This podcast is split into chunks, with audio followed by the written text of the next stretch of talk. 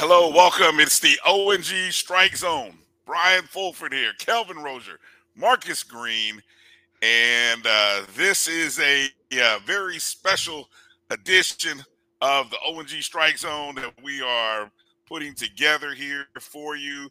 As uh, it is the, I guess the we're recording this on the eve of spring twenty twenty-three football season beginning. Uh, so officially, the twenty twenty-three season is hours away. Now, I say we're recording this on the eve. When you see it, you may see it on the morning of the first day of spring. You might see it the day or two after. I think it just depends on how post-production goes. Uh, Kelvin, Marcus, how you guys doing tonight? Doing wonderful. Doing yep, doing great. Doing great. Great to do this show. We promised the people that we was gonna do this. You know, this is this is Marcus' thing. So we, you know, O N G, we gotta deliver. yeah, uh, you know exactly. You know, Marcus. Marcus does a great job of tracking, uh, tracking this stuff. And uh, I mean, this is this is good stuff. I mean, uh, Marcus, kind of give give a little background to people who don't know, kind of. How long have you been tracking and doing this kind of stuff? And I know you know you've been you've been primarily posting a lot of this information in the pit, but uh, just just give people who are, aren't familiar uh, a, a little background or a little taste of how you got into doing this, et cetera, et cetera. Um, I guess as far as background for FAMU, I probably started around two thousand. So it was right around the height of the Billy Joe era. You know, just, of course, everybody's caught up in the excitement going to the playoffs. And back then, you know, the, the internet wasn't the internet of today. So you had to look long and hard and type all kinds of uh, search key keywords and everything. And so you pretty much depend on the Democrat and searching whatever search engines at the time. I forgot what, what they are now, but trying to fi- figure out information has gotten a lot better. I but I guess, brutal. Oh my gosh, it was the worst. But even before then, even while I was down at FAMU in the nineties, I would get the annual Sporting News uh, college football catalog. So that really got me interested. And I would read up. Of course, they didn't cover F C S or one double A at the time. But, you know, I would look at, you know, they're covering Florida, Florida State, and uh, Miami. So I would look at their format and how they did it two deeps and what they, the sections they had or a paragraph on each each unit. You know, offense, defense, coaching, all that stuff. So that kind of formulated and followed the same track on other magazines that I get would either be Athlon's or Lindy's or something like that. So I tried to follow the same format and get information for, for the FAMU faithful in the pit. And it just kind of blossomed from there. Right, right. Kelvin, any, any, uh, any thoughts of you've observed? Obviously, like I said, when we first got together to try to do this, you were very adamant that we got to bring Marcus in, and Marcus has got to be a part of this. And, uh, you know, among the many great suggestions and ideas you bring to the table, Kelvin, uh, that had to be uh, one of the greatest ones. So Marcus and I both uh, kind of came together on an original M E A C Fans mm-hmm. done by Floyd Hill, another yeah. rattler. True. What up, and Floyd? So, so all of us was following our passion. You know, I had coached high school football and so forth, and I was a big FAMU guy and a big athletic guy. So I, I started reading up on pretty much everything that was coming out. F C S, one double A at the time. And so I knew how passionate I, I was and how much fun I, I had doing the research. And Marcus had the same thing when it came to recruiting.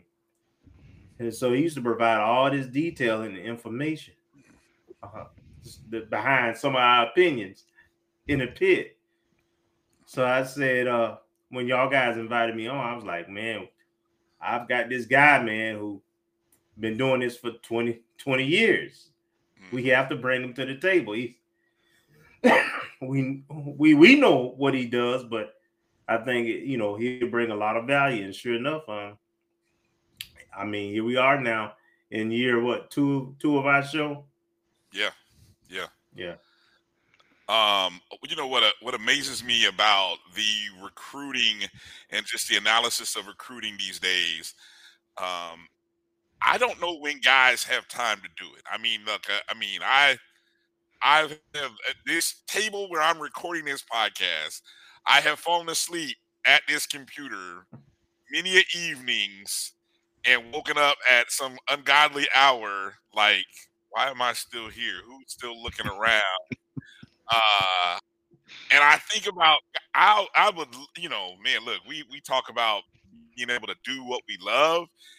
And look, we're all burning on the other end, you know, whether it be yeah. families and jobs or yeah. multiple jobs. You know what I'm saying?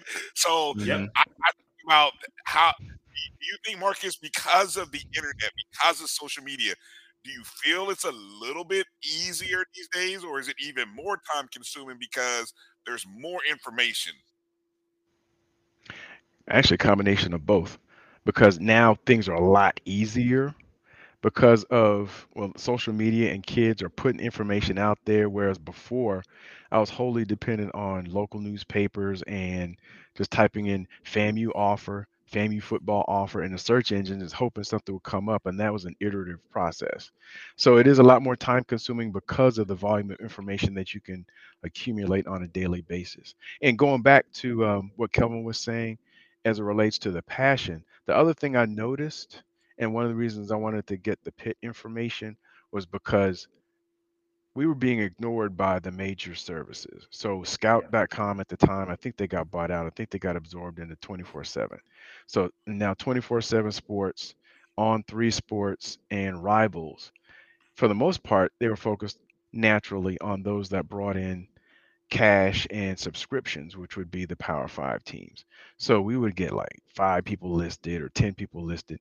So in the advent of social media, and I started looking up FAMU offer and seeing all these names that weren't even listed, it starts to open your eyes to how they operate. You know, they typically focus on the players who are rated very highly, stars, and those who may be offered by Power Five teams. And then if you offer them, then their name pops up. But there was, there was a huge gap between the number of players that we actually offered just based on social media posts and what were what were listed, the ones listed or attributed to FAMU in the in those respective portals. So that's another reason I kind of wanted to do that, because we were being ignored, and there was a there's a need and a gap that could be filled by folks like myself who follow their teams and build offer lists and the accolades of the players that are being offered and copy and the links for huddle and just posting it for their fans. Yeah. Uh, the, it's, um, you know, the, the, the students have really done a great job of putting info out there and making it available. And, um, you know, nowadays you, you've got to not only be a, an Insta, well, you know, who knows, we, we're, we probably grew up in the Facebook era, but had to become Twitter, MySpace. And, I'm sorry. Yes, we were MySpace. We were part of the MySpace generation, which turned into Facebook, and uh, right. and, and then all of a sudden, then you had Twitter that came along about a decade ago, a decade and a half ago now, and then Instagram, and now this other stuff is, you know, TikTok and all this other stuff, and I mean, there's information galore that is out there, and, and so being able to provide that info to Rattler Nation to, to get them excited. And now because of the portal, the transfer portal has really made for football and basketball, the two major sports. Look, when it comes to recruiting, football and basketball are the, the two the two things that and people have made livings off just covering football and basketball recruiting, right? But I think even with schools like ours, you're starting to see, and Marcus did a great job with this. We'll talk about it probably more on Wednesday's show. But you can even now cover and you can spotlight what goes on with your softball, baseball, your other sports, because guess what? Those kids are doing what they see football and, and uh, basketball kids doing. You know, they're having signing days. The programs are hyping them up, and, I, and that's great. I think that's all great. And, you know, it even, you know, so it, it's a, it's a, it's a glorious time right now to be covering and talking about recruiting. So, um, class of twenty twenty-three is where we're going to start. But let me, let me ask this. Uh, this is Willie Simmons. Let me see. I don't know what, uh, uh, which, which is this his fifth right now, you think? I think so, because he came in December twenty seventeen. So class of two thousand eighteen was his first recruiting class. So I guess this makes five. Yeah, I guess five or six. I don't know how the numbers This, this is going into, technically with the COVID year, this is going to year six. Mm. Yeah. Okay. And have we, have you done, or, I mean, and this is maybe a question for later and kind of looking at evaluation of his classes, like, you know, how would you compare older classes? Um, you know, if we were to go back, you know, to the first two, three classes, how would we evaluate those classes? I mean, would you give them, uh, I, I would have to say, you know, those classes are probably these nine win seasons. So they probably have to look like pretty much A's and B's, uh, for the most part.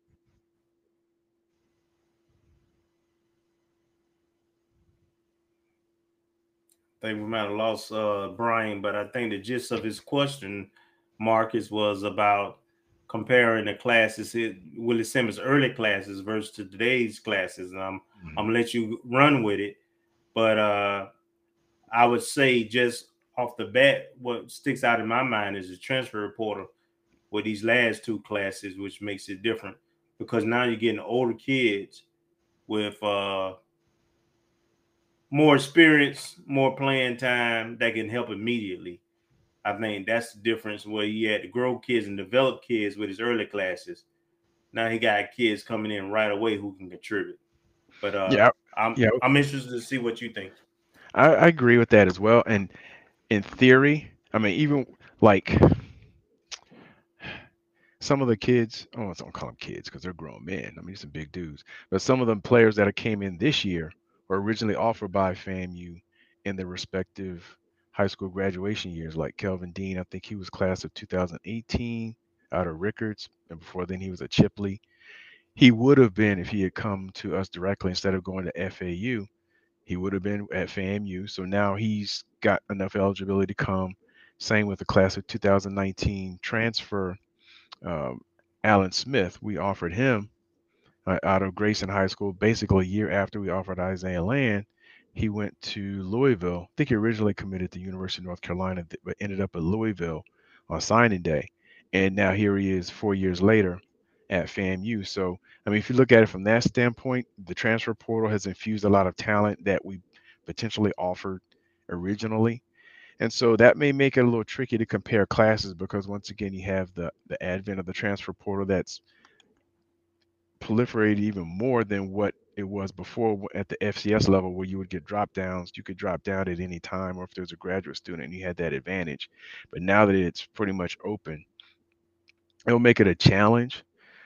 But I guess just chronologically, I mean, two thousand eighteen, his first class, or in theory, still with the COVID year, they either have an extra year that they can play two thousand twenty-three, or they're graduating or going on to other things like Isaiah Land, because theoretically, I think he still had a year left of eligibility if, if he wanted to use it. So it's hard to gauge the class because of that extension and the, the transfer portal coming in and kind of skewing things a little bit. And I have a spreadsheet, but I only started in the class of two thousand nineteen. So it, it would might tilt the data a little bit for two thousand eighteen. But I have a listing of all the offers I could find on social media starting with the class of two thousand nineteen in my spreadsheet. I'm going to throw, I'm gonna throw a bit of a curveball at you uh, on on that question. You you know we kind of got into it, Brian, the um, the early classes and the breakdown, and one of the things mentioned was that with the uh, transfer portal now, you're getting kids who are experienced and and and um, you offered some you may have offered early on, but but the difference in the classes now is you get kids who can contribute right away and fill voids right away. But uh, the curveball I'm throwing, I'm gonna throw at you, Marcus, is uh, what do you? Were there kids that didn't show up, or, I mean, or showed up and dropped off the grid, or kids that you thought would be impactful that you know we, we really hadn't heard from in those early classes? Um, that you know, if you know, if and if there are, name a couple of them that you that kind of dropped off the grid for family football in those early classes. All right. Yeah, you throwing a little curveball at me, but that's why I got my spreadsheet. So let me pull it up real quick. And let me see, make sure I got everything here that I need. Um, oh, I'm filtering in the wrong place. All right. So let's take a look. Uh, so if I look at the signees, I could filter on those kids who signed and just fell off, or or that didn't uh, pan out. Give me a quick second. Oh, there's a lot of kids that I was like, oh man, I wish we had offered them. Um, oh, there was one that I thought in our first class of two thousand nineteen. I'm not sure what happened. Uh, Cortez Reed out of Vieira High School. He was a D B, right? Yep. And he seemed like he was seemed like he was kind of on the same track, like a precursor, and actually maybe not a precursor because they might be the same class, or it might have been like Javon Morgan, because he was making plays, but I don't know what happened. I don't know. He uh, didn't. Um, I don't know. He just after his freshman year didn't come back. Uh, linebacker Amari Pfeiffer out of Ed White High School. He transferred, I thought. I think he did. I think he went to Edward Waters. So I know he had a major knee injury, but I think he was a two-star, three-star coming out of high school. He had a three-star in, an injury early in his senior year, and I thought right. that would be a steal. Um, oh, Moses Telfort, he transferred to Maryland. I think he, at the time he was our highest-rated signee in F A M U history, according to twenty-four seven. He was a linebacker out of University mm-hmm. High School, Nova. in Nova, Florida. Um, we did get Kendall Bowler. Now, we originally offered him, and he went to Mercer with his brother, B J, and then they eventually came to us in class of twenty twenty-one, but we originally offered him. Mm-hmm. So I think those are the ones that I like, but the two, like Amari Pfeiffer and Cortez Reed, I think are the ones that I was like, ah, you know, had high hopes for them, but we actually did pretty good with class of two thousand nineteen. Kamari Stevens is coming on. Tight end Kamari Young has come on. Um, oh, one other one, Anthony Daniels. I think he never enrolled out of Brooks County High School. And Coach Freeman uh, out of Brooks County. I was literally looking at Anthony Daniels, but I think he signed or something happened. I don't know. He just never made it to campus. The the kid out of Bluntstown, a running back. I'm I'm, I'm assuming he was oh, twenty twenty. Yeah. Oh that, yeah, that, that's one that yeah. sticks out for me because he was yeah. a ball player. Oh but, yeah, uh, yeah, sticks yeah, out for me as well. On, yeah, he never he never made it to the fall, if I remember correctly. The running yes. back. Uh, let me see if I can find it. I know his name starts with a T. It's like Treven. Is it Treven Smith? Something like that. Smith. Uh, yeah, I think Smith was his last name. He was killing. Yeah, he, he, and he, yeah, ran, he, he ran for some ridiculous, uh, like six touchdowns in the championship, state championship yeah. game or something like that. Mm-hmm. I mean, he was just ridiculous. Treven Smith, Treven Smith. He was a class of twenty twenty, and he did all that against Madison County, and they they still lost the game, but that was like a basketball game score from what I remember. Right, right. And I think we like, offered him this yeah. is something to forty something, right? Mm-hmm. And I think Coach Simmons offered him. Either I don't know, right after the game or something like that, but it was fast because that was in December, and you know, we had him, and that was another one that was like, oh man, he has potential. Yeah. Okay. And that was right after two thousand nineteen, after our first um, nine-win season. The uh, so, the the one for me was the young man from um, uh, Arm Armwood, I think it was. Uh, he actually was here on campus. He played on the team. Um, he was a defensive back, almost like a three or four star. There were some issues with his recruitment. He almost originally was supposed to go to Florida, or like Jalil Kaur. Yeah, Jalil Kaur. That was the name. Jalil Kaur. twenty twenty. Yeah. Yes. Yeah. That's another one. And he was here for yeah. he was here for a season, uh, if I'm yeah, not mistaken. And the, I think the COVID yeah, his, year uh, kind brother, of his brother or cousin, I can't remember which one it was, played basketball. Nasir. Yeah, Nasir. Played and actually, I think, and I think their cousin. He didn't go end up going to FAMU. He did get an offer. He's an offensive lineman who ended up at Louisville either last year or two years ago. I want to say class of twenty twenty-one. So I thought we had him on the hook because they're related. Because I saw yeah. a post where where they were, um, I think at Nasir's house or his parents' house, and I saw the FAMU thing in the background when he took his. Somebody came on a recruiting visit, and I was like, "Oh man, I see a FAMU, some FAMU uh, Nelia in the background. Maybe we got a shot." But he's at Louisville, hey, at least last hey, before, I heard. But before before Travis Hunter, that was a big, you know, get in the in the state of Florida. You know what I'm saying? Before Travis Hunter, mm-hmm. that was a big that was a big deal, uh, if I recall correctly. You know, um, yeah, he was like a three or maybe borderline four star. He, he was a, mm-hmm. I believe he was a four star. I, I believe he was a a legit four star. You know, in in one of the services. In one of the services, he was. The other ones, he was three. But yes. Yeah. Okay. Let's, now that I got my connection back, let's start with the signees. Let's just do sort of a recap of the official signing, the signings uh, from twenty twenty-three, uh, because a lot of these guys are on campus already. Uh, that, that's been uh, pointed out already, uh, that these guys are on campus. And, you know, as you can see, Uh, they're part of that Strike twenty-three class, which was considered the second best H B C U class next to Jackson State, probably considered the maybe – it definitely was a top, top five, five F C S, yeah. top five F C S class uh, easily. Yep. So that that's good. So um, as we kind of – go through some of these uh, these names. I think some of these guys initially are the uh, uh, the transfers, if I'm not mistaken, right? Um, we've got a couple of running backs, uh, starting with Kelvin Dean, who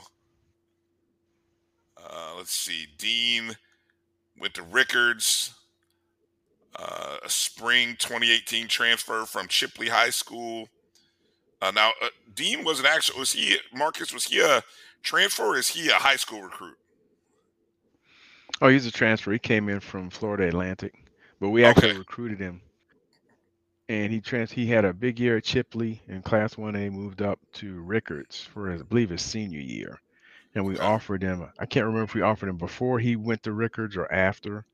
But he ended up going to Florida Atlantic in his um, for his class. I want to say it was either two thousand nineteen or two thousand twenty. I want to say it's two thousand nineteen. Mm-hmm. Okay. Um, also in that class, um, DeCorian Deco Wilson uh, from uh, a transfer from Jacksonville State High School, class of twenty twenty, from Talladega High School in Alabama. Um, oh, there's an interesting call that just came through. Yeah, he's a good athlete. I mean, he played um, on the basketball team, and they made it to the state finals in Class four A in Alabama. Yeah, yeah. Um, Sharif, uh, I don't know, how, how do you pronounce that last name? Um, Say, I'm just going to, hopefully I'm not pronounced, mispronounced. Sharif Say, I love the size, six five, two fifty-five, a defensive end slash linebacker. Um, uh, trying to see where's it say, where's it transfer from, because he's out of Houston, Leif Hastings High School, um, Southeast Louisiana. Mm-hmm. Okay, and I is, think I he when I looked him up, I think originally he uh he signed with Bethune-Cookman, I believe, for a hot second. So he might have started there, transferred to Southeast Louisiana, and then found his way to us. So we may have seen him at least once, maybe twice during his career before he came okay. to F A M U. Nice, nice. Uh, defensive back Amari Lee, transfer from U C F, went to North Miami Beach High School. Another six-foot defensive back. Uh, I got, I, I like that, and he's a he's a South Florida guy. Uh, twenty twenty Miami Herald All-Dade. Um, also a, um, a twenty twenty six A. South Florida Tri-County Playoff School Division. Not really sure what all that is, but um, anyway, guys, oh, that's, guys coming. We can say, go ahead. Yes. No, I was going to say that was when um, in the COVID year, and some okay. South Florida oh, yeah. teams didn't yeah. want to participate in the playoffs, and so they had a like a what they call the Tri-County Playoffs. Palm Beach, Dade, and uh, what is it? Palm Beach, Broward. Dade, and Broward. Yeah. Mm-hmm. Right. And so they had the different divisions, and they had like their own little separate format or playoff format from the F H S A A. Okay. So a lot of people who came out in class of twenty twenty-one, if they're from one of those three South Florida counties, may have participated in that, because I don't, for whatever, I don't know all the details as to why. I don't know if there's disagreement with between F H S A A and some of the South yeah, Florida teams in terms of travel, distance, or, or could reconfigure schedule. So yeah, that was like a yeah. one-year thing. Yeah, it was a dispute between F H S A A and the schools down there, because you remember, COVID hit uh, South Florida much harder, mm-hmm. so they didn't get started the same as the schools uh, in the northern part of the state and the west part of the state. Florida. So, so yeah, the, the more populated areas started later, and and um, the, I think the board, the F A H. F H S A A board was coming up with a system that would have excluded uh, the best teams from South Florida. As you know, every year, and especially in football, most of the uh, championships are won from the schools in South Florida. So, yeah, and, and they had very little representation. I think, if I remember the story correctly, they had, um, let's say, twenty-five people on the board for the F H S A A. And uh, it's, I think South Florida might have had five of them. Most of them was from, yeah. from North Florida and Central Florida, more yeah. North Florida and West Florida, the Panhandle area. Because I remember Charlie Ward was on it, oh. and he's here at Florida High. Yeah. Mm. Um, Jamari Gassett, uh, five ten, one hundred seventy pound, transfer from University of Buffalo. Uh, looks to be in the same ilk or same build as sort of Jamari A. Shareed when he came to us, actually probably about the same size, really, if you look at the metrics mm-hmm. on him. Um, but Buffalo, uh, he's a Tampa Bay Tech, Tampa, Florida guy.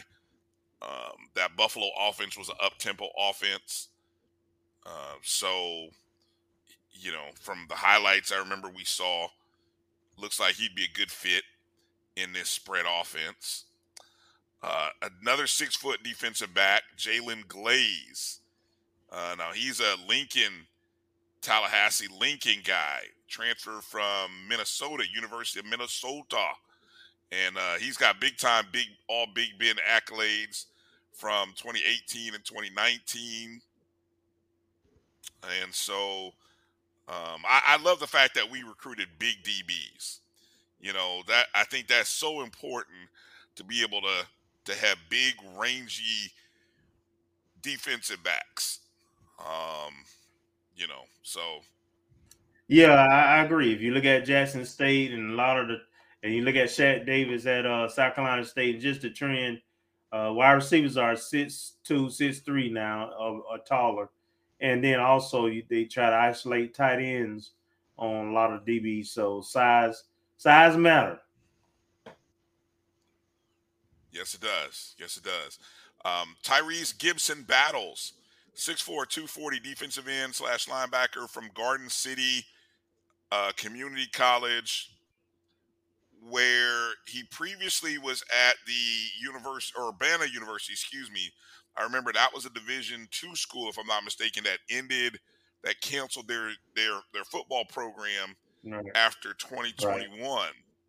So I remember mm-hmm. when that happened. Um, and so uh, after playing a year of JUCO in the fall, uh, he comes over. Uh, another guy, good size, six four, two forty. Uh, looks like an offensive lineman here, Ashton Grable, uh, transfer from Jacksonville State. Uh, so that's two guys from Jacksonville State that that uh, came over this year. Um, and, and all these transfers, Kelvin, these are guys who reported in, you know, on campus. They're, they, they've been on campus since January. So these guys will be names that we will probably hear about in, in these practices that are upcoming, and we'll we'll get a chance to hopefully see in spring, in the spring game, spring practice. Uh, Something so interesting about the Jacksonville State guys. Um, the D B did play against Florida State. I uh, happened to be at that game on the field. So, so he, the, the D B had quite a bit of time on the field. Um, I don't think the O-line had that much. But Jacksonville State is moving up from F C S to F B S. And the interesting thing to me about them making that move is they lost a lot of players. There's going to be at least five or six players off last year's squad of Jacksonville State. Many that played that are going to be in the SWAC this year. It was for whatever reason. I think they had some coaches changes too. But for whatever reason, they uh, had a lot of guys transfer out. And for a successful program, you don't see that often. But you know, you know what you get with those two guys. Guys from that program, they're gonna be physical, um, they're gonna be disciplined, um, they're gonna have good technique. So you expect them for that to translate. You expect them to be able to contribute right away. Yeah, it does seem kind of odd. You would think that because you, when you're moving up, you're gaining scholarships, you know, from F C S right. to F B S. So to see guys leaving. Uh, that's uh, there's something else going on there. Something else definitely right. going on there. Uh, right. Moving on, uh, Jaquez Yant, uh, running back, six two, two thirty, Godby High School product, uh, played at the University of Nebraska in the fall. Um, one of the one of the feature spotlight names of the recruiting class, without a doubt. Um, and we'll get a chance to kind of talk about him and where his role will be here shortly. Uh, Corey Trey Wilhoit, kicker and punter from out of Childs. Uh, he was at Eastern Illinois University. Prior to that, at Dodge City Community College uh, in Kansas. That's a good program. Um, he, he's an All-American uh, kicker, uh, punter. He, he will uh, – it's a nice transition from what we've had to to uh, Trey Wilhoit, no doubt. Yes, he's one of my players that uh, I know later on we're going to talk about it, but like I had a couple of names to watch or hot seat type thing, and given all the skill and talent we're losing on special teams, he I think he's probably one of the key signees, even though it's not a glorious position. But based on what we've got the last five year or so plus years from um, Totally agree, Marcus. Yeah, from Chris special, special teams, special teams are always going to win you or lose you a couple mm. of games each season. So, no doubt about it. And we remember, we remember the the great kickers uh, of FAMU. You know, FAMU has a legacy, really, we of do. great kickers. If you, if you think about it, all of our our real our real strong championship runs, we have had very solid All-American kickers. Um, I mean, I can, mm-hmm. I you know, I I think of names like Juan Toro. I mean, that that was a uh, you know classmate. Uh, Vasquez. Vasquez, mm-hmm. yeah. Uh, of course, I mean, it's probably started along with guys Vaughn like Wilson. Greg Coleman, Vaughn Wilson, exactly. Even starting to really go way back, you know. So we we've had a legacy of really great, and when the kicking game has been right, usually the team has been F A M U right. F A M U is right. Yes. Yeah, so, yep. you know, I, I, it's good to see that we can kind of keep keep keep the, uh, the the special teams and kicking alive. Um, moving on, there's our good friend. And I think Bo. historically oh, that's sorry, go ahead. No, I was going to say historically, I think that's given us an advantage in both the SWAC and the M E A C. I mean, just yeah. make having consistency and not worrying about, oh Lord, is he going to kick, you know, kick it off to the concession stand? Is somebody going to get hit in the head? You know, that kind of thing. When you know you can either pin somebody down or you can get three points when you get it within range, and that's a right. definite advantage that I think we've had over the years, as you're alluding to, in both conferences. That's a great point. Great point. Um, All right, uh, let, uh, let me move on here. We got Bo Somerset, of course. You know, we had a chance to talk to Bo on the show, uh, so we're very familiar with him. Uh, be interesting to see, do we see Bo playing with the defense or the offense in the fall? I don't believe he's he's not enrolled in the spring, so we won't really see Bo until the summer. But in the fall, when it comes to fall camp, it'll be interesting to see Uh, whether he gets some run in with the with the running backs or the uh, uh, the defensive backs, because he, he's a guy who played uh, on both sides. Um, another punter and kicker. So we we just seen Will Hoyt, but then there's Michael Smith. Uh, went to McClay High School, was an All-American, or excuse me, an all sub, all regional guy, uh, one A suburban regional quarterfinals uh, participant. But um, you know, from what I from what I've read, five star, five, mm-hmm. five star kicker. Yeah, yeah, that, yeah. He was rated five star by the Coles Kicking Camp, and that's yeah. a little separate from like a five star from twenty-four seven Sports or or Rivals. But I guess Coles, they have their separate rankings for yeah, kickers. Yeah, because because Rivals even I don't know Rivals even do they even rank kickers?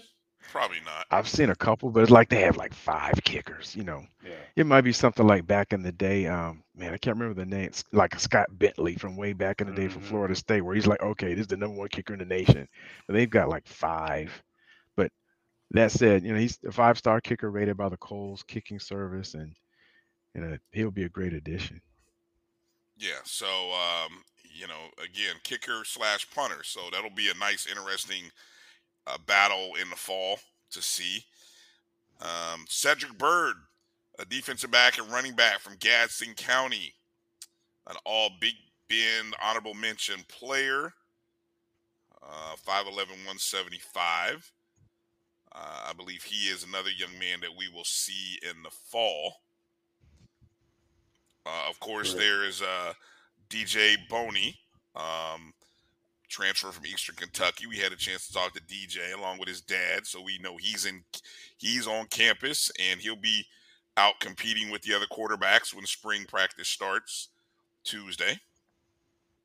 Uh, Alan Smith Junior, linebacker, six two, two twenty-eight, transfer from Louisville, went to Grayson High School, same high school as uh, Isaiah Land. He he was probably, by looking at when he was there, he either was a, I think he was a year behind Isaiah. Isaiah mm-hmm. came to F A M in twenty eighteen, and he's twenty nineteen. So he was probably a year behind Isaiah. But but Grayson is uh, one of those schools in uh, Loganville, Georgia. Football Factory.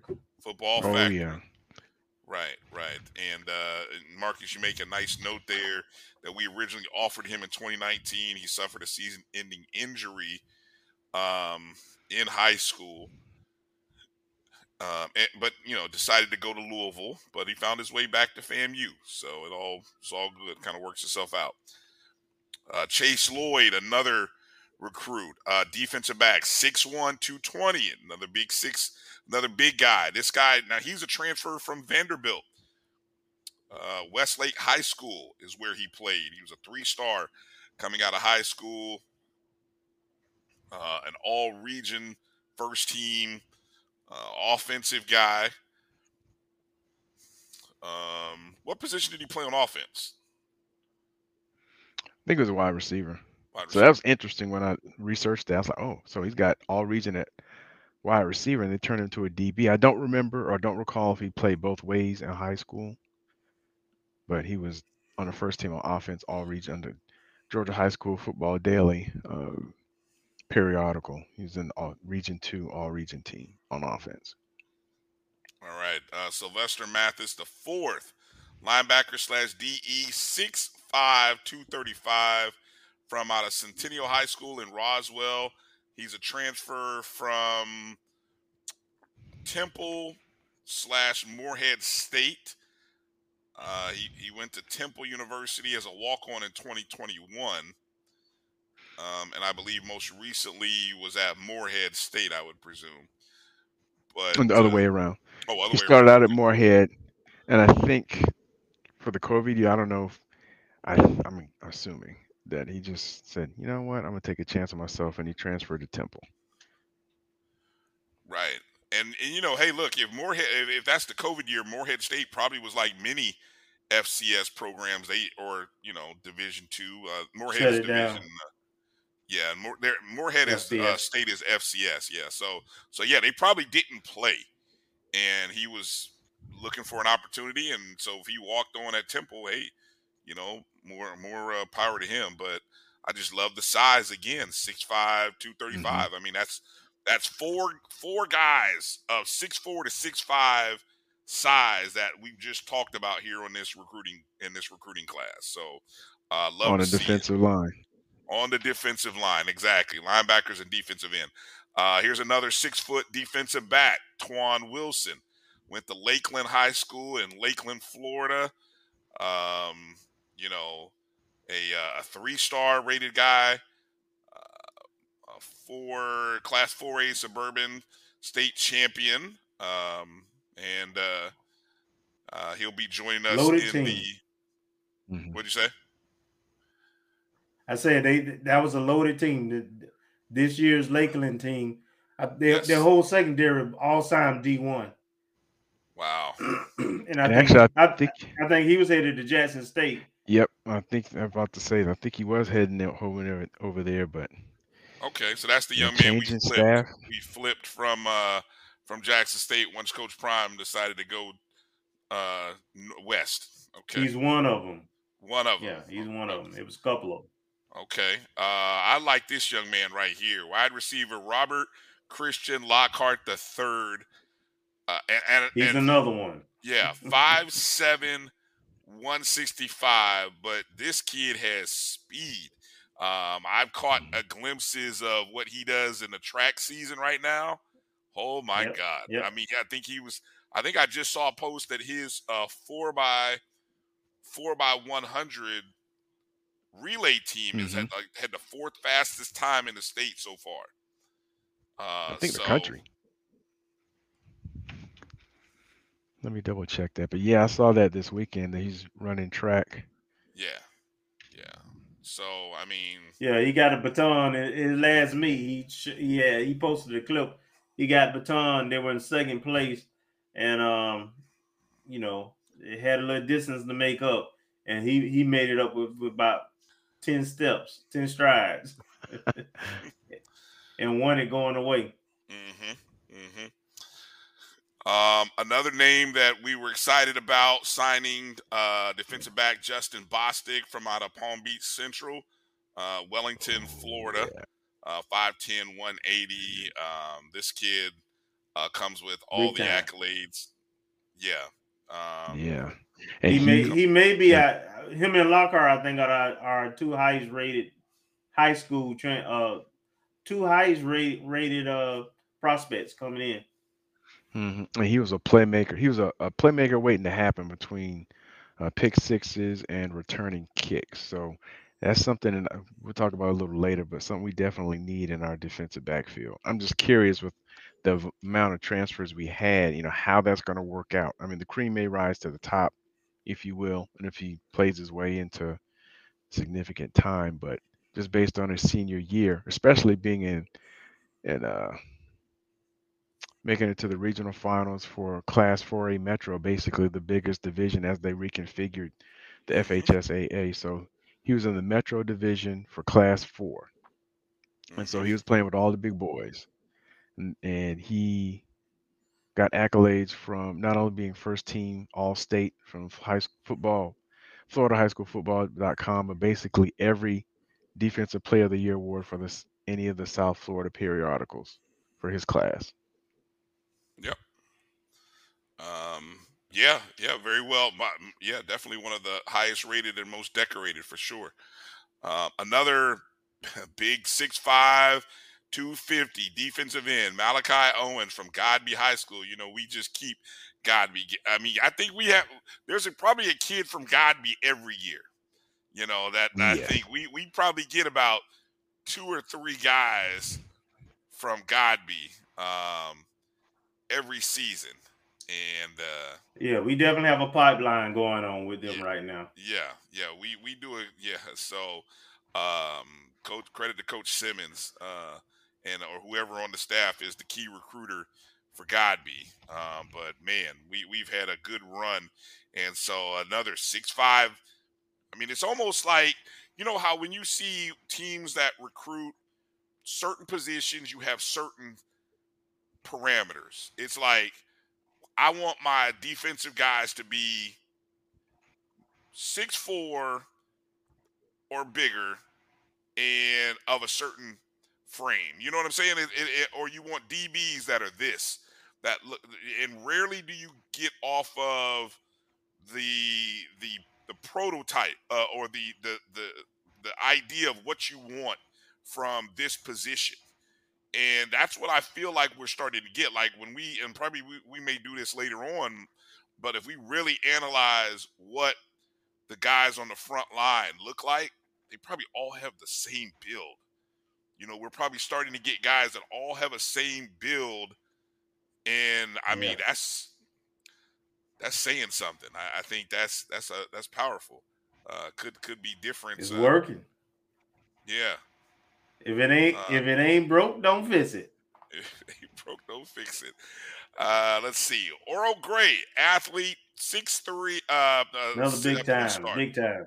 Yes, uh, yeah. A three-star guy, six foot from out of University Christian High School in Jacksonville. That's a good quality program. Don't let the small one A size fool you. Um, out of Jacksonville, as you can see, the accolades uh, was a first team all all off first team all offense. Um, part of the, uh, it was Offensive Player of the Year for the Florida Times Union. Um, the best player. Yeah, he was the best player on um, in in the area by according to the Florida Times News Union, which is Jacksonville. And you are absolutely right about that Class one A. They play a uh, uh, pretty much a uh, national schedule, and they. And um, they, they, they play three A and four A schools all the time. So mm-hmm. he's played against great competition. Yeah. Yeah, they usually go head up. I mean, they I mean, it's a competitive division. I think it was Class two A before or Class three A. I can't remember what, with all the reconfiguration. But between University Christian and Trinity Christian, they always used to go head up. And, you know, Trinity out of Jacksonville has got some mm-hmm. players. Oh, yeah. So, right. I mean, it's not like they're – playing scrubs or anything. They're playing some quality competition within the Jacksonville, within the Duval County and Jacksonville metro area, but also around the state. Mm-hmm. Right, right. All right. Um, I think that pretty much wraps up the class. Um, the other... We do have one more. The other... Is that this young man here, James Gardner Junior? Uh, he's He was offered. I don't know if he signed yet. I didn't see anything. Ah, this but uh, yeah. Judify Michelle... He's a lanky D B linebacker out of uh, Saint Lucie West Centennial High School. And he just, I think they had a signing ceremony last Wednesday or Thursday. So he was kind of on the peripheral in terms of whether we consider him signed or not, because they hadn't heard much since signing day. But he was on the T C Palm all-area football team, first-team defense. And his team made it to the first round of the playoffs. But once again, probably six three, one ninety, the D B or linebacker. You never know. I mean, depending on his level of athleticism and and, and um, game awareness, and fo- football acuity, you know, he could put some bulk on, you know, be a big D B or, you know, depending well, on yeah, how he, much he can run, could he be might, another Isaiah Land. Yeah, exactly. I don't know. But.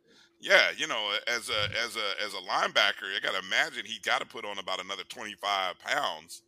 Um, you know, mm-hmm. at one ninety, you probably want him in the two twenties um, if he's going to be a linebacker. But you know, six three is not a bad size for a D B. Another another kid that you can probably put in a couple of different areas and just and just see how hard he works and see where he grows. What can his body, uh, you know, work with? But man, I, I love this signing class. The total number, Marcus, do you know the total? Just offhand, the number. Are we at twenty? I feel like we went through about twenty something names here. Yes, and actually, there's one more. Really? Um, We're down there. Long snapper and for, ah yes, I'm sorry. Yeah, yep. For some reason, it seemed like we were offering long snappers like they were going out of style around Christmas time. I don't know what what was going on. Well, uh, it looks like well, we got a special teams uh, coordinator, uh, coach, and um, you know he you know he has to replace All Americans in in in a group that's been together for like two years, two three years now. So. So you I, you don't want no drop off. I, I like it. Mm-hmm. Ron Gaines, um, long snapper, six five, two thirty-five, uh, a transfer from Temple University. He's from Simeon High School in Chicago, and so uh, yeah, hey, you you you talk about having a complete special teams unit. Well, that's what you need. That's what you need. Uh, need a long snapper. Uh, so yeah, that's a that's a good that's a good summary there of the recruiting class. And um, let's uh, let's sort of transition from the class to sort of really looking at what's ahead uh, this this spring. Um, fifteen practices. Uh, it looks like by the pacing or the breakdown of the schedule. We've got practices at least three times a week. Usually they'll be on Tuesdays and Thursdays, maybe with a practice on a Saturday. Um, so where do we where do you want to start, Marcus, in terms of looking at you want to kind of look at the depth of of these uh, of our of ourselves on the defensive side of the ball? Yes, let's let's start there. Yeah, let's let's start there. Um, let's see. All right, I'm, is that, is I'm that... breaking news. I I like to vet this, but I don't, it looks like um social media uh, coach. I don't know if this is real or not, but he offered a player who's class of twenty twenty-nine, Coach Wrist Press. Oh my goodness! This is wild. Yeah, no, I don't know. What grade, to, wait a minute, what grade is that now? That's a sixth eleven. Grader. That's a that's not. Is he even yeah. a middle schooler? That's probably a fifth or sixth grader. Well, they've got video of. I'm I can't hear the audio, but the kid's on the phone. He's got the you know Twitter. You can put an image and a short clip of yourself, and he's on the phone. Oh and I don't know if he's actually being offered or not, but it's just got retweeted. He sent it out, and somebody else retweeted it. So. I don't know where the kid's from or how he knows. I don't know if he's from Rudolph Ingram. I don't know if he, where he's from. Mm. No, the Ingram last name is interesting. I don't know if he's related to um, C J Ingram, who's coaching down at Hawthorne. So I don't know if that's one of his kids or a relation. But I'll do some digging after this. It says area code eight one three. I know that's the Tampa area, so I don't know if that's close by to where Co- Hawthorne, Florida. I think they just won a state title.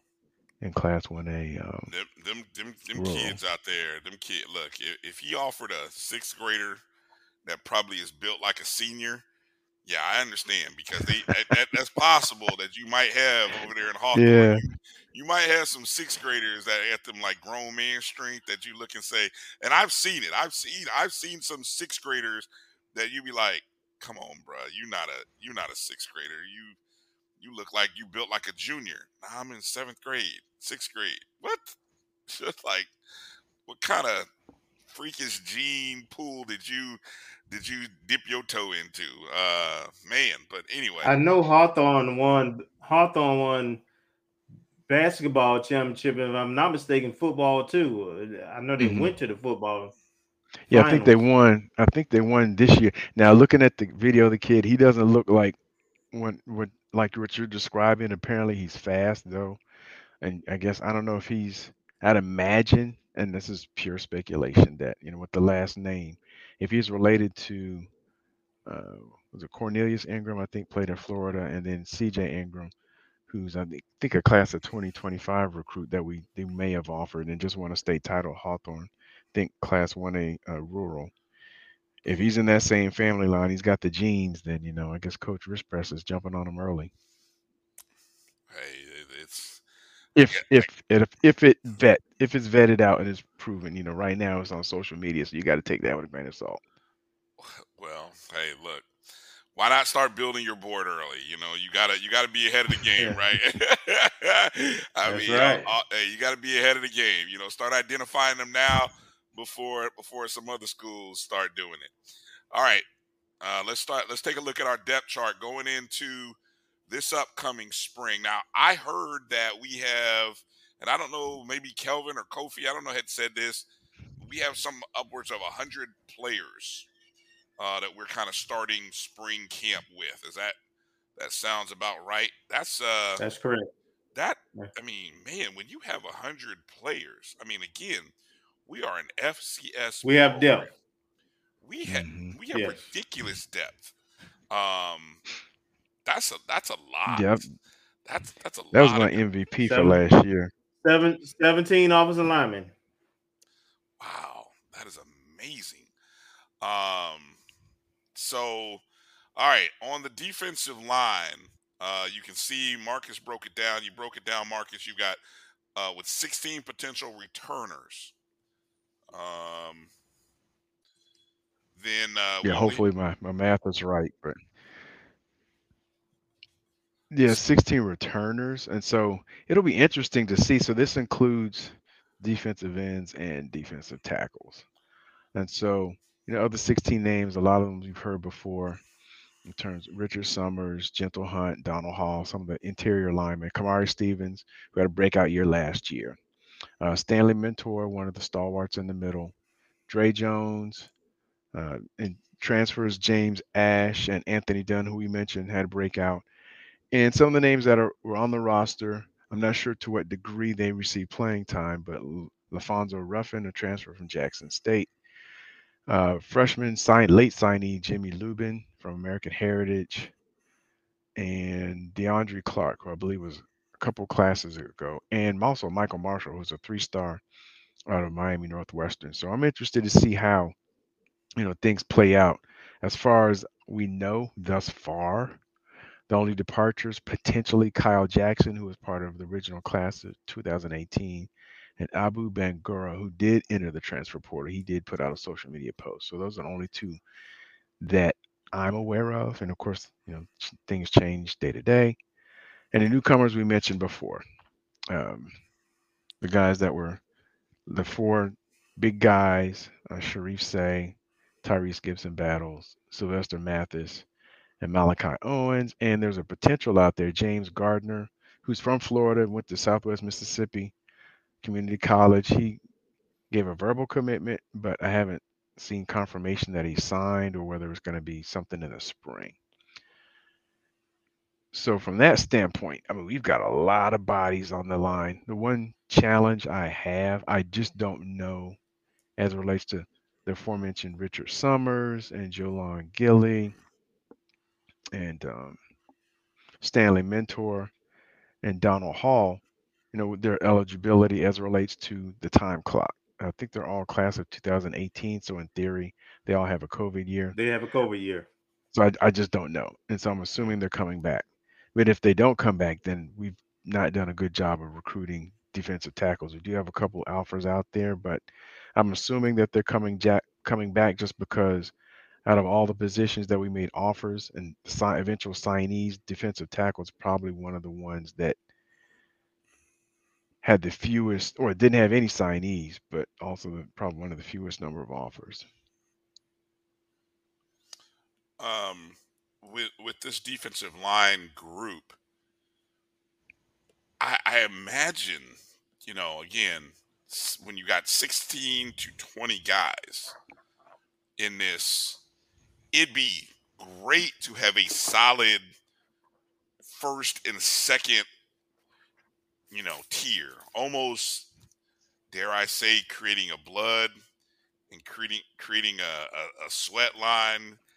Um, you know what I'm saying? You can create that first mm-hmm. and second group, and then have a third team group that you've got guys who are ready to jump in. Because, I mean, if you can have a dominant eight guys, um, man, I mean, and, and not really lose anything, that's that that's powerful. Uh, one of the names, I mean, like I said, I, I think General Hunt, uh, Kamari Stevens, those are the names who we became most familiar with from last year. Uh, one of the names that uh, Anthony Dunn was a name who sort of uh, uh, Gerald spotlighted, uh, given his Dre Jones too. Dre Jones, mm-hmm. um, but but yeah, I mean, you got guys, these transfers. Like I'm I'm so curious to see what a Sharif Say does. I mean, a transfer from Southeast Louisiana. I mean, uh, there, there's some there's some. There's some guys here that I, I think whew, I, I hope we have the kind of defensive line that opens us up to be able to blitz a little more. That's the one thing I really hope, you know, as we talk about, and I'm maybe jumping the gun here as I start thinking about what I hope to see us transition and do more of in twenty twenty-three, is I really hope we can be more of an attacking defense in terms of blitzing. Um, and just constantly showing pressure. I mean, I, I thought there were times when we kind of set back a lot and, you know, kind of a bend, don't break. But I would, I would love to see us, you know, especially that first game of the season. Uh, that is the Orange Blossom. Is it this year? Yeah. Orange Blossom. Yes. I, I'd, I'd love for us to be able to, to be the kind of squad that can go and attack with more blitzes, more creative blitzes, things of that nature. That's just my. So the one thing I guess, and Kelvin, you know, correct me if I'm wrong, but I, with all this size and hopeful talent coming to fruition, with the four guys we signed plus returning Kamari Stevens and Anthony Dunn, we may not need to blitz as much because their talent hopefully should get them home, so we can have more people. Uh, either going man up or, you know, in zone to kind of, if we can get a rush with four, then we have seven defend more defenders that we can have covering everybody going out. We might not need to blitz as much, putting ourselves in a vulnerable position. Well, you know, uh, I think uh, the scheme that we use is, is, is for the linebackers to um, play sideline to sideline, so to speak. So, um, and we're not a big blitzing team, but we hadn't had to be. Uh, I do think we need to mix up a little bit more. We started to do some of that this year, and I, I anticipate we'll continue to do that as we build our depth and size on the defensive side of the ball. Um, but uh, yeah, we we're not a big we're not a big blitzing team, but you know we were predictable at times against uh, teams with good quarterbacks. Uh, and, and they were able to pick pick us apart. So I think that's what Brian is getting at. Okay. Yeah, the other thing with the defensive line, you know, once again, you know, the stout. And I was looking at the numbers that typically get ascribed to the defense. Just looking at our year-end numbers for twenty twenty-two, uh, a lot of numbers were down compared to twenty twenty-one, and I don't know, makes made me appreciate twenty twenty-one that much more. Mm-hmm. But you look at, you know, third down conversion percent defense, we were down sixteen spots compared to where we were. So we're thirty-seventh in twenty twenty-two versus sixteen spots ahead of that in twenty twenty-one. Fourth down defense, we were down nine spots to be twenty-fifth a season in last year versus sixteenth. And first down defense was down eighteen spots. Red zone defense was down ten spots to number twenty-six. So it's not bad. It's not like we were giving up yards like like it was a yard sale or anything like that. One name, Marquise Bell. Yeah. Todd to replace a pro. Yes. One one name, and I'll, I'll go one step further. I'll say one game.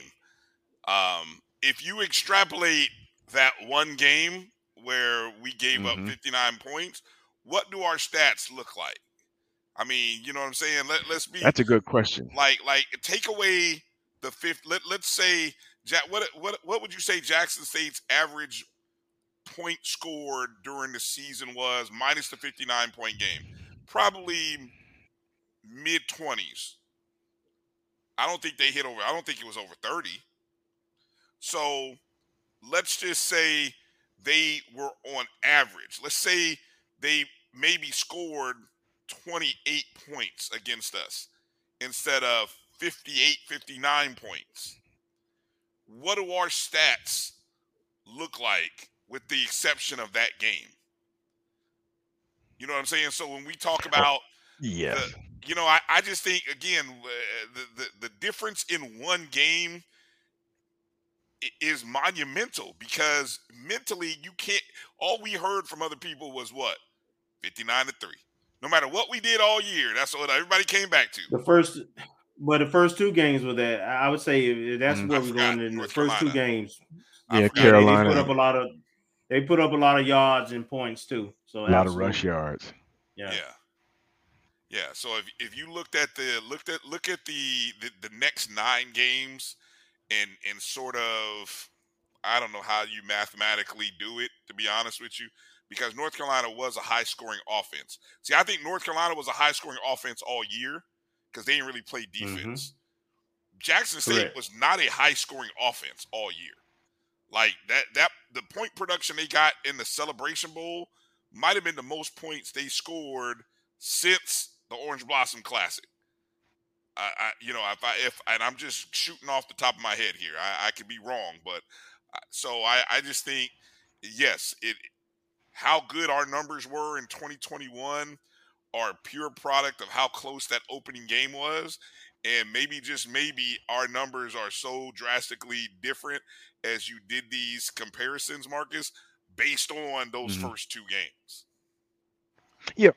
I, mean, I had that in mind, but even still, I mean, look down a little bit further down in terms of total defense, we were actually improved one spot, going from number ten to number nine for twenty twenty-two. So it wasn't all all bad, but just in terms of comparison to twenty twenty-one, which may have been, who knows, the pinnacle, and hopefully we can repeat it in this year.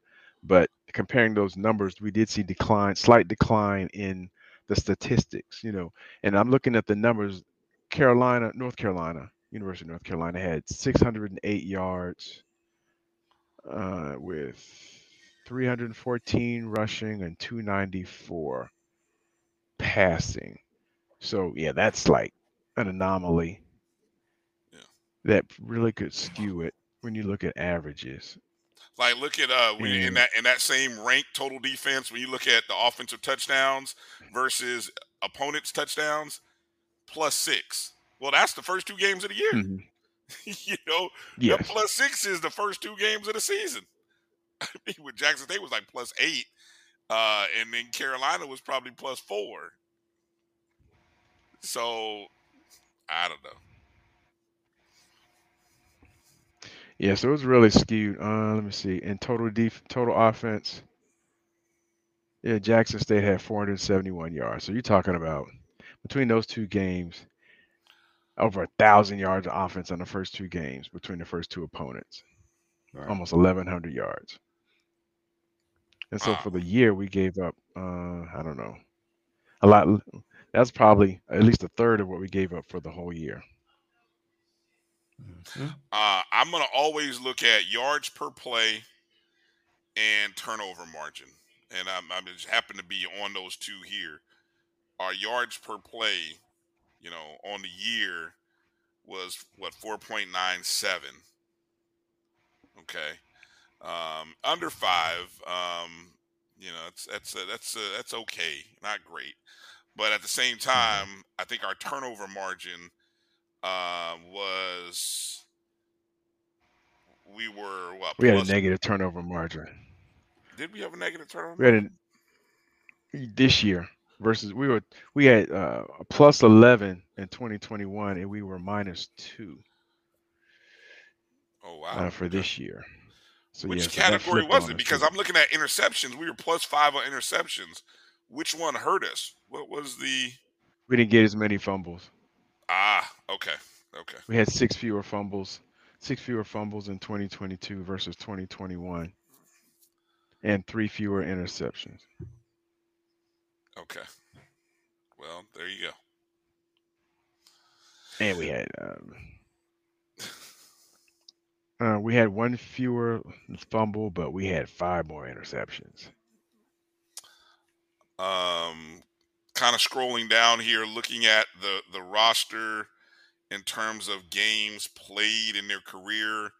You know, um, I, I think the we, you know you pointed out Dre Jones having played fifteen career games. Uh, Richard. Now, that was preseason. Yeah, that was for preseason of twenty twenty-two. So I have, that hasn't been updated at the oh, conclusion okay. of twenty twenty-two. Okay, okay, okay. All right. So I won't. I won't. I'll look past this then. All right. Uh, let's move over to. You want to move over to linebackers now? Yes. All right. Looking over at linebackers. Oh. Hey, uh, speaking of defensive line, who was the, who was the, and, and we talked about recruits that we kind of. We're hoping we'd get, but maybe missed out on. Who was the young man who we were hoping to get, uh, the defensive lineman from out of the community college a year ago, right in the spring, um, had ties to FAMU through his uh, through his uh, through his family. Yeah, you know, guy out of Orlando. You know what I'm talking about, yes. Uh, oh, I can't think of the name. Oh yes. Uh, Raymond Cutts. Cutts. Yeah. Yes. Cutts. Yes. Mm-hmm. Yes. Yes. I. Uh, yeah. I, I don't know where he ended up going, but man, I. He, he stayed at Ju- JUCO. Mm-hmm. Stayed at JUCO. He, he won't be. He won't be finished until the. To the summer, I believe. Okay. Okay. So, what you're saying is there's a there's a chance, like in the fall.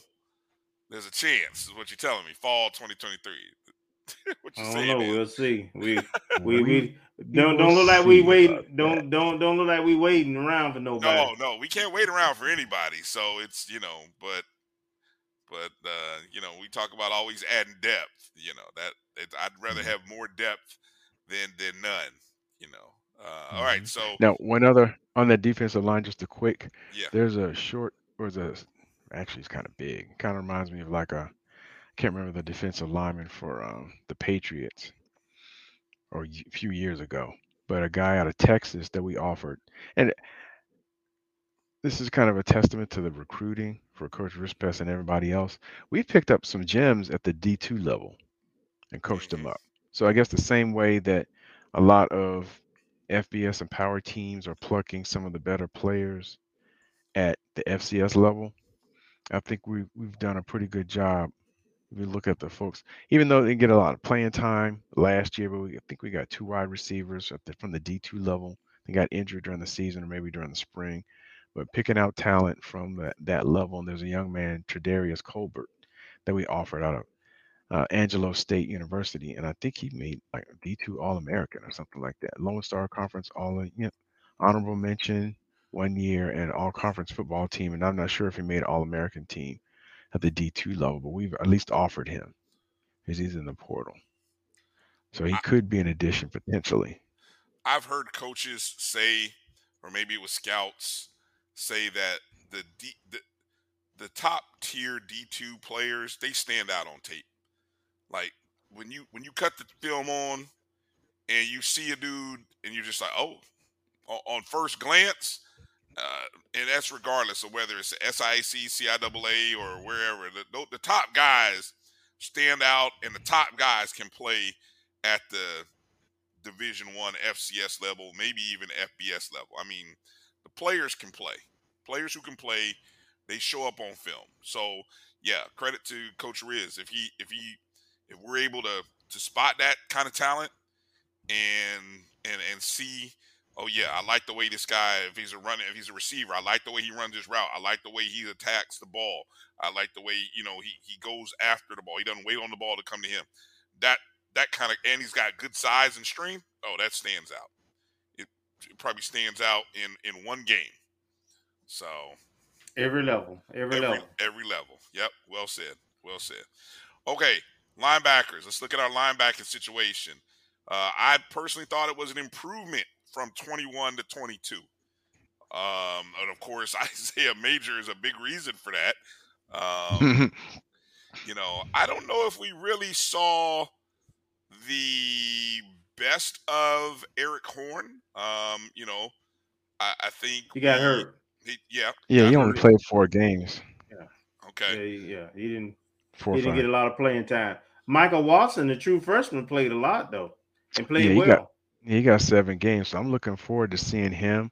And Devin Smith, I think, was a, a three-star recruit out of uh, River is it Riverside? John, John, Ch- John, John Chaney played well, too.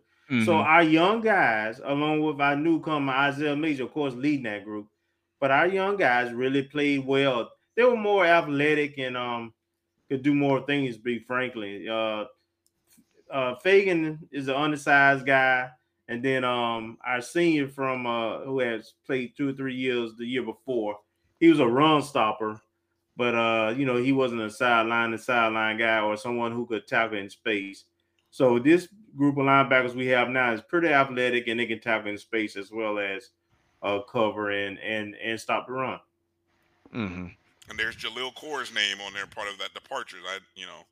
Of course, you know, I never, I don't think he, maybe due to injuries or something to that level, but he never really, uh, never really shined like I had probably hoped he would, uh, based off, uh, you know, coming out of high school. Yes.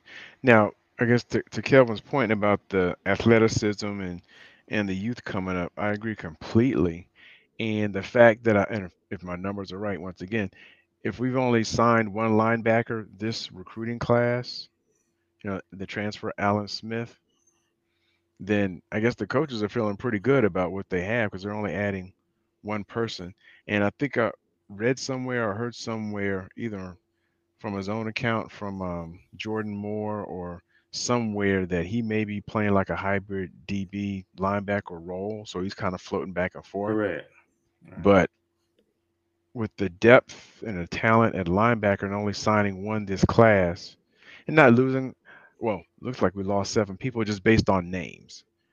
Uh, we don't know to what degree they, they, they played or contribute, other than Isaiah Land, if you consider him a linebacker, even though he played stand-up linebacker, rushing a lot, and Adarius Fagan. Everyone else, we're not real sure what roles, how significant a role they played, but I think we have at least twelve names from last year, last year's roster, including some guys that made some special teams appearances. And then you only add one more linebacker. They must feel pretty good about it. And it's and we don't play a uh, traditional like three four, so we don't have to really have great numbers, numbers. at the linebacker right. position, because at, at the most, We we probably got two linebackers on the field. You know, we probably going to have five defensive backs, and then you're talking your four four down linemen. So um, we we don't, you know, if if we we've got twelve returners, I mean that's that's six deep. That's six levels there. Um, that that that's probably plenty. And, and if a, a few, if more than a few guys go down, you probably got a few D Bs. As many D Bs as we have, we probably got one or two D Bs who could probably make the transition um, on a on a short on a short term basis from D B to linebacker. Mm-hmm. Especially the bigger ones like um, Chase Lloyd, who's like six two, two hundred. So I mean, he could maybe fill in on spot duty if he had to had to do something like that. Um, optimism for this, for this year. Um, any, anything, anything you guys want to see the linebackers do more of? I mean, I've already told you what I, what I hope the linebackers are able to do more this year, but how about you, Kelvin? Anything you hope to see this, uh, linebacking core do more of or differently? Uh, be, be more dominant. I, I don't know, with Land being out of there, I feel good about our edge rushers. Uh, I do think uh, we probably, and I know the coaches are looking probably to add a little depth with our interior line, but uh, I, I think besides Major, I think we're going to need to be a little bit more active, and we're going to need a little more playmaking out of the, the linebacker position this year. So uh, that's what I want to see, growth. Mm-hmm. Okay. Um, how about you, Marcus? Anything, or do you want to move to the D Bs? About the same as Kelvin. You know, it'd be nice. I mean, Johnny Chaney made some plays last year. If he continues to grow, if Michael Watson comes on and Devin Smith, if they all kind of mimic Isaiah Major, then, you know, it's going to be lights out for a lot of people. Yeah, they got good size, too. Mm-hmm. This is going to be our probably our biggest linebacking group we've had in the last twenty years or so. Is I'm going to throw, I'm going to throw this out here real early. Is Isaiah Major in the running for SWAC preseason defensive player of the year? Absolutely. I mean, that's that's a softball. I, I slapped that one out the, out the ballpark. All right. I, I wanted to see if I wanted to see if you were on the same page, and I was thinking, you know, I'm trying to, you know, I, I think other than the kid from uh, Alabama State, um, you know, uh, I, I got to think, you know, Major's going to be right there in the running. Uh, for preseason defensive player of the year easily. Absolutely. Um, all right. Defensive backs. Woo, boy. We are loaded. I, I don't know.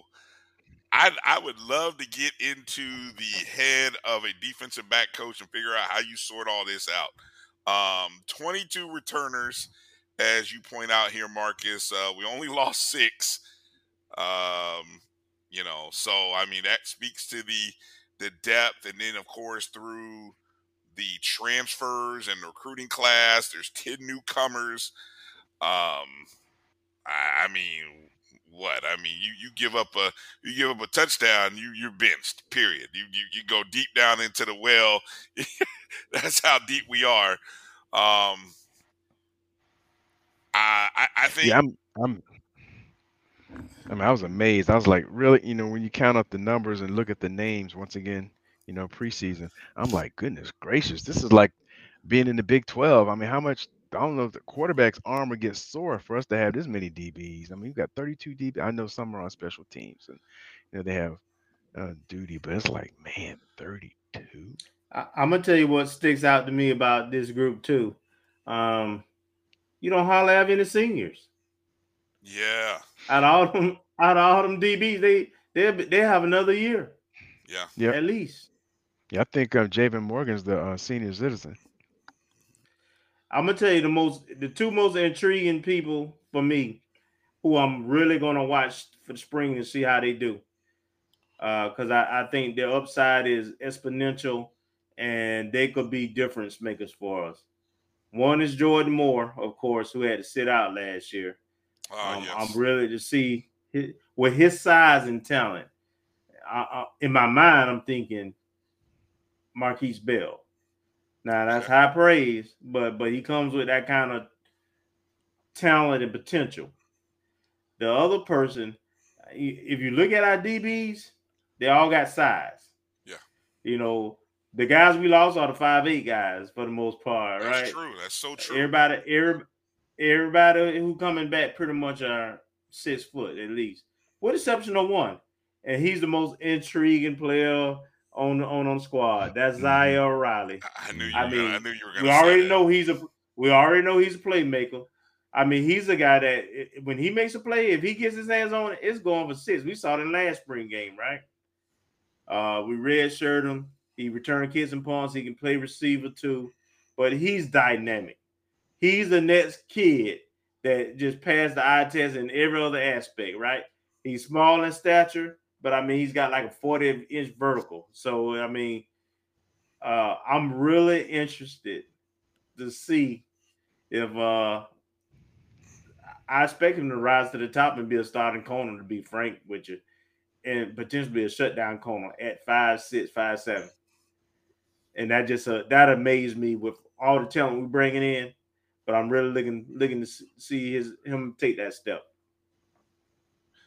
Um, I, I'm I'm interested in what Lovey Jenkins does, because I think Lovey Jenkins had a good freshman year. The sophomore year, I don't know if it was um I'm not going to say it was. They picked on him.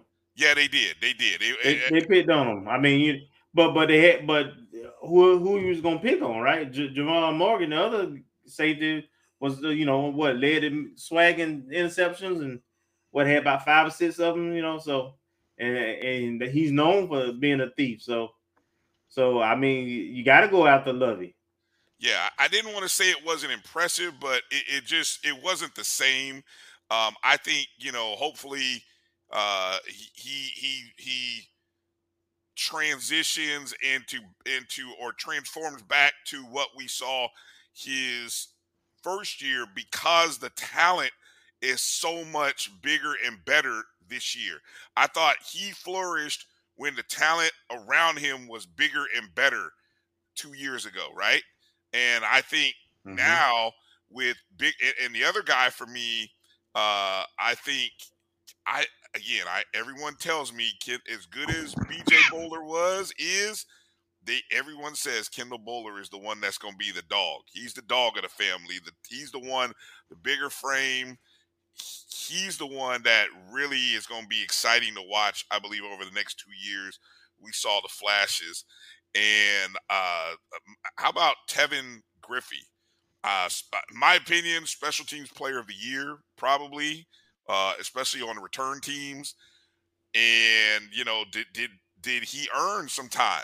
You know, did he earn some opportunities in some packages, uh, with the, with the defensive corps? I mean, there's so much depth there. Um, and, and I'm sure there's other yeah. names. There, there's so many names here that, uh, you know, you, I, I, sometimes you feel bad. You you may leave out a guy, but um, th- those are just a couple of names I'm looking at. How about you, Marcus? Any names in there that you are eagerly interested to see what they do this spring or this upcoming year?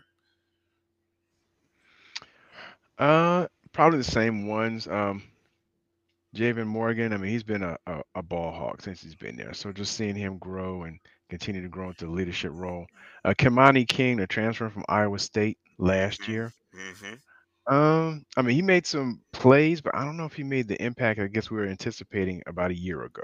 Right. In terms of, you know, breaking to the starting lineup and just like being boom, boom, boom. So I want to see how he progresses. And, and I'm with Kelvin on, on Zaire Riley, because he came in, he came in as a two-star, but a lot of accolades locally, and you could just see the athleticism oozing out of him.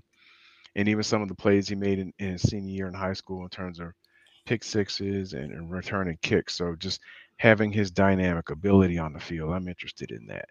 And I don't know if it's going to happen from a D B standpoint for Justin Bostic, but as I mentioned before, the plays he made as a senior in high school against top-level in-state comp- high school competition only bodes well. But I just don't know if he'll crack the lineup, you know, with all the sheer number yeah, of players and the talent. Yeah. I don't I don't foresee that, but you never know. Yeah. I think it's going to be tough for the high school kids, even not because from a talent level. I just think we got so much returning experience talent uh, that it's going to be tough to – you really have to shine to outbeat the guys returning. And, you know, that's a tall order when they got not only experience, but they're going to have the spring ahead of you, and the high school kids don't come in later. Uh, I throw one more name, Jalen Glaze out of Minnesota, very physical kid. Mm-hmm. I'm interested to see how he does in the spring. Yeah. Uh, again, I'm just looking at the size chart there. Uh, as you said, I mean, other than Zaire Riley, nobody else is shorter than five ten. So you get anywhere from five ten to six ones. Got a couple of six three guys in there. Uh, I think I think Winsome Frazier was another name yes that yes. uh that uh Gerald spotlighted in his article, and, and Frazier listed at six three. I mean, wow. Mm-hmm. So six three, one eighty-five, there you go. So um any any other any other talking points about the defense? and a defensive back. So. Uh, the the only the only thing I would say is this: so we have int- pretty much our offense intact.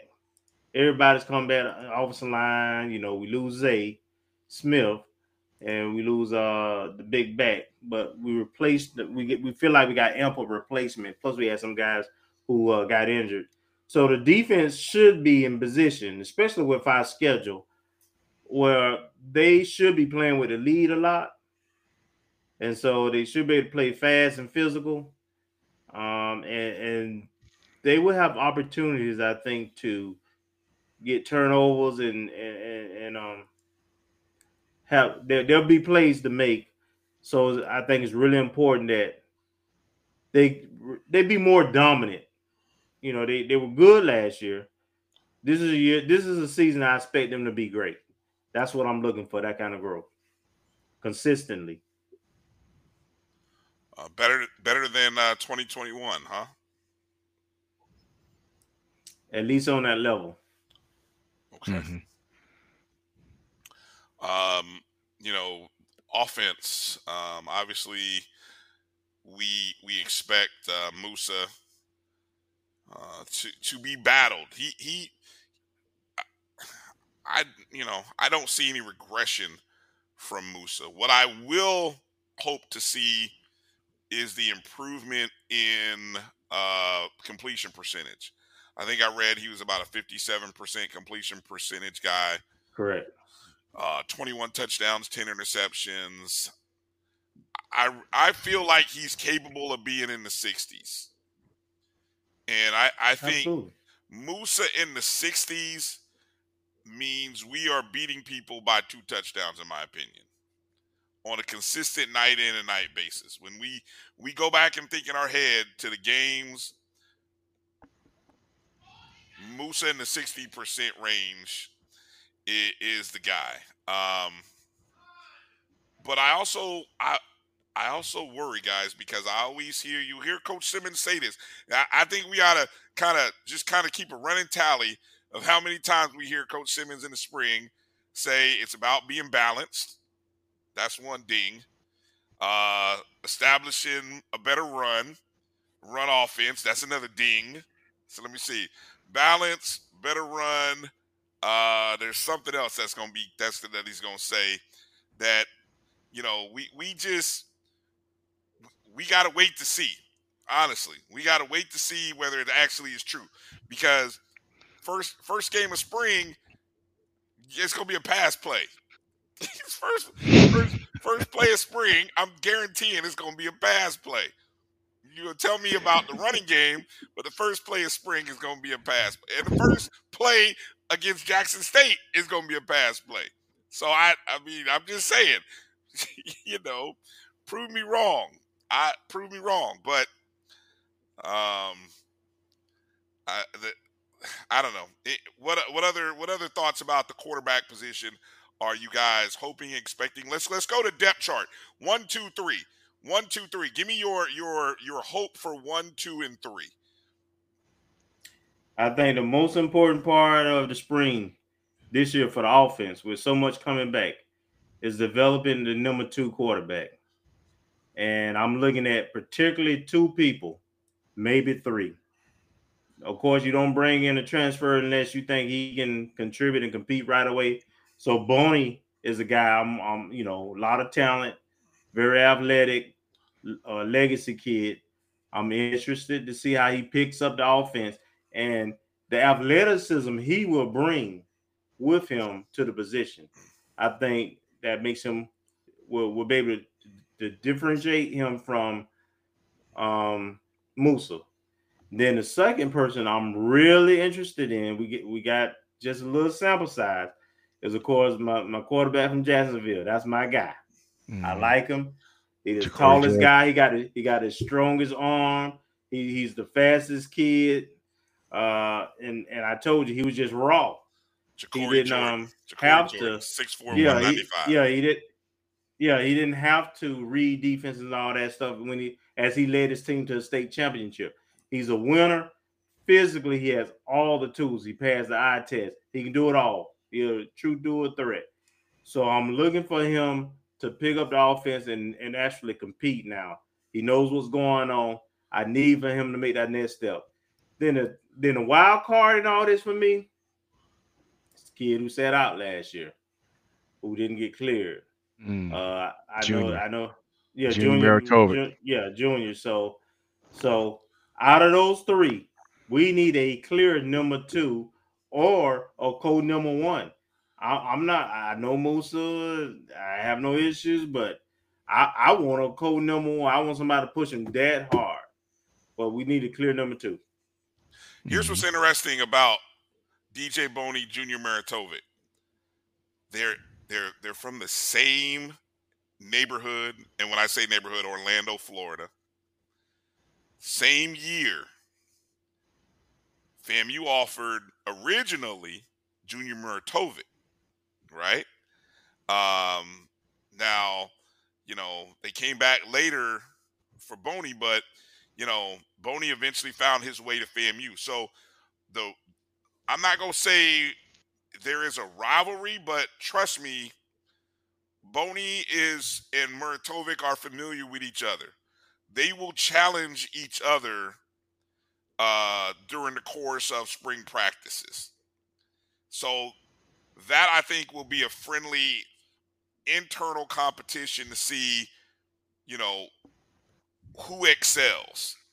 And then, yeah, can Ja'Cory Jordan, as you said, Kelvin, can he use the time that he was given to to his advantage? Because I, I think when you when you have the time and you're there in the room, you got to use it to your advantage. And so it'd be a shame if Ja'Cory Jordan um, it is not pushing Musa for the starting job. I think that would say more about Ja'Cory Jordan than really Musa if he's not challenging for that starting job, you know. Um, and, and like I said, I, I'm curious to see where Boney and Muratovic are, you know, because those are, you know, two guys similar, similar. But I, I, I like the quarterback room, and, but but I'm with you. I, I want to see – I do want to see it kind of level out and and and see that we have uh, some some strong, uh, strong guys in there pushing Musa because, uh, you know, hey, it, all it takes is one one injury or or one bad day, you know, and, and you got to make a move. Um, Marcus, you want to add anything in there or or uh, move over uh, to quarterbacks? Uh, yeah. Any, any thoughts on quarterbacks or mm. – No, I, you nope. guys pretty much said it all. Just, you know, got to make sure, I guess, in terms of Ja'Cory Jordan and even Junior Muratovic, their play could be either could be either an indictment or an endorsement of our ability to develop quarterbacks, because they've both been in the system for the same amount of time. Three, they were class of twenty twenty-one. So this will be theoretically their third season on campus. This will be their second season without Coach Black. Mm-hmm. So, you know, we'll see. But in terms of developing players, now we did well with Isaiah Land, even though it's on the defensive side of the ball, and Xavier Smith. But developing the quarterbacks, we all know we've been around FAMU long enough. The quarterback's the glory position. Everybody wants to know. That's the first question out of everybody's mouth. And as soon as the quarterback makes a misstep or throws more than one interception, they want to go, everybody, all the fans want to run to the transfer portal. Who's the next guy coming? So we all know that that's the spotlight position, and the development of the talent that's here and maybe some of the talent that's already left really needs to show that we can develop folks. Now, we did have Ryan Stanley for four years, so he learned through the dark period of, you know, losing, you know, ten games in a season and all that. Right. Yeah, the transition between our previous coach and Coach Simmons. But now that we've got all this upswing and we're looking at three straight nine-win seasons, how are we developing the Q B talent that we recruit to be able to take the mantle versus having and, to depend on a transfer? And we did not do that well enough, in my opinion, with Sal. I agree. Yep, that's I what I mean. He, I thought he had talent, but I, I didn't see growth between, you know, redshirt year to when he finally transferred. Agreed. So, Agreed. so you're right. We got to see if we can develop that position. And, and how about this for for Musa? Um, you may, as you brought up the name Ryan Stanley. I mean, Musa's in that situation where how long has it been since a FAMU quarterback led us to a title? Um, I mean, has it been a decade now? Over a decade?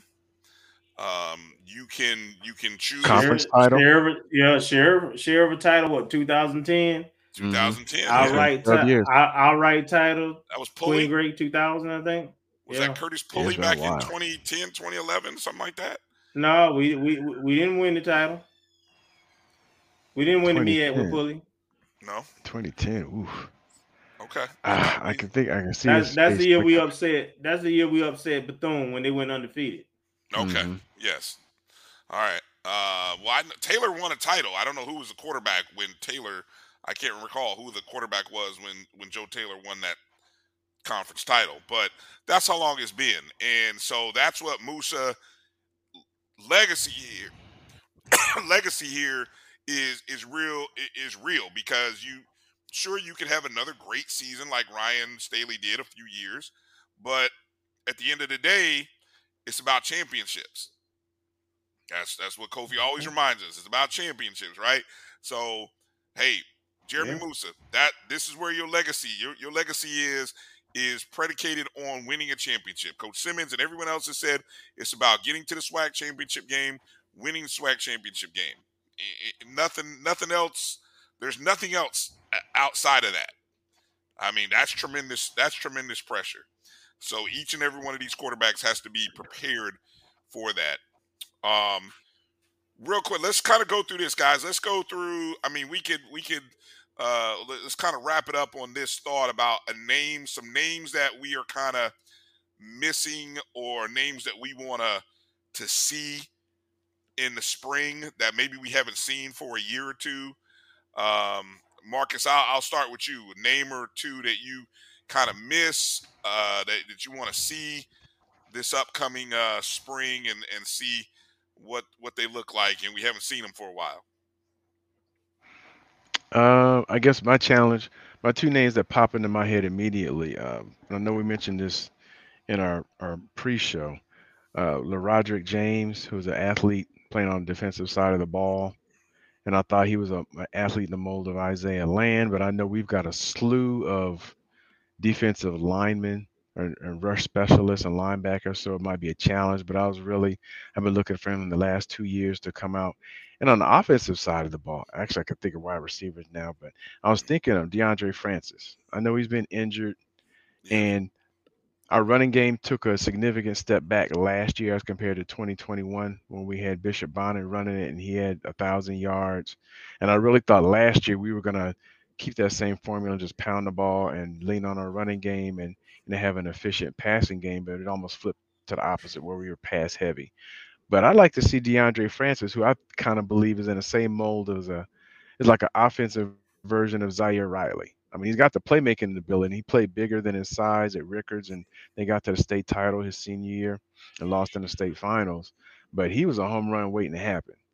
And so I think last year we missed a little bit of that. We had probably a little sturdier running game that was more uh, methodical, but we didn't have perhaps that one crease and you're gone type player, or at least available, because I know he played – well in the game versus uh, I guess it was Albany State, the second game, but it's, I don't know if he got injured or what happened, but after that it seemed like uh, he didn't have a whole lot of showing. And then, you know, we had A J Davis in there, we had Terrell Jennings playing some duty, we had a lot of a lot of um, Jalen McLeod, and even some spot showings by Cameron Seeger. But we have a, a roster of running backs, and I know we want to wrap it up, but that was going to be my next thing, is like, my big question on offense is who's going to be the number one running back? I don't know if Destin Coates is coming back. He got injured last year's sports uh, spring game, but we got Kelvin Dean, we got Jacquez Yant, we got a returning and DeAndre Francis. Uh, we have a couple guys who signed late last year. I think Brandon Barnes, who was out of Southern Lab in Louisiana. We had Cameron Seeger out of Eagles Landing Christian.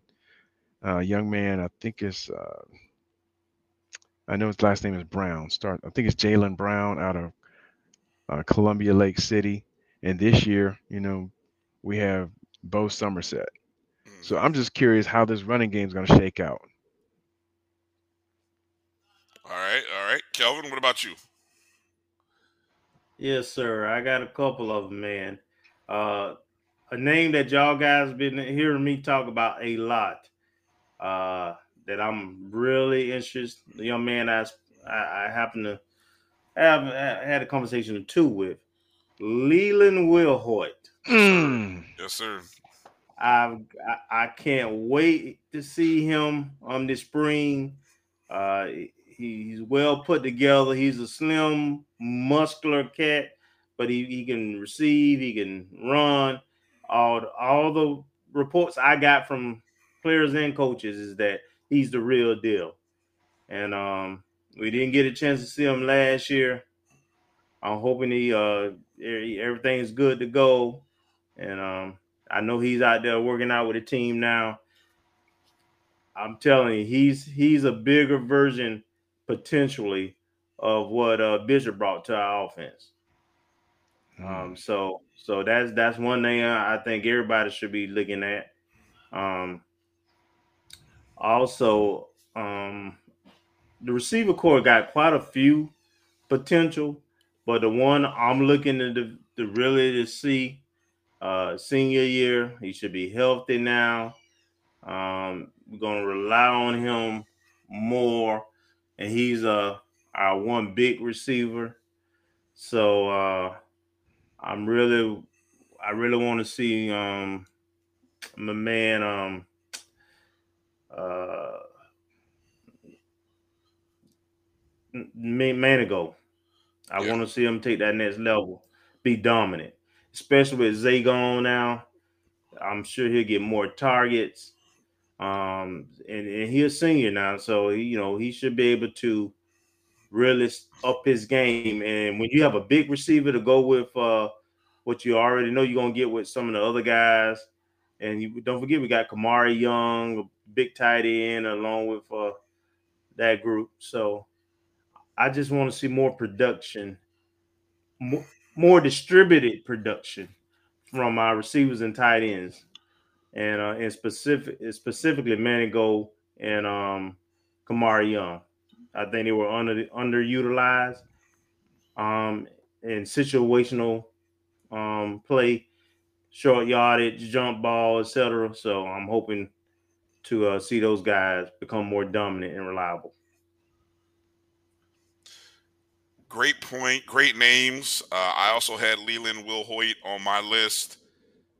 Uh, in the spring game last year, I just remember him standing out so much uh, to the point where I even asked Coach Simmons, did he envision Leland playing that Azinde Ray role? Uh, or the, what, what was the Azinde Ray then became the Bishop Bonnet role? Uh, who would you say played that role? It was kind of, I think we struggled to find that person. I mean, DeAndre Francis did it a little bit, but we never really had the he consistent. Yeah, yeah, he got hurt. So we never had a consistent person to take the Azinde Ray, Bishop Bonnet role. But that was Leland Wilhoit, what he was going to be if you saw him in the spring.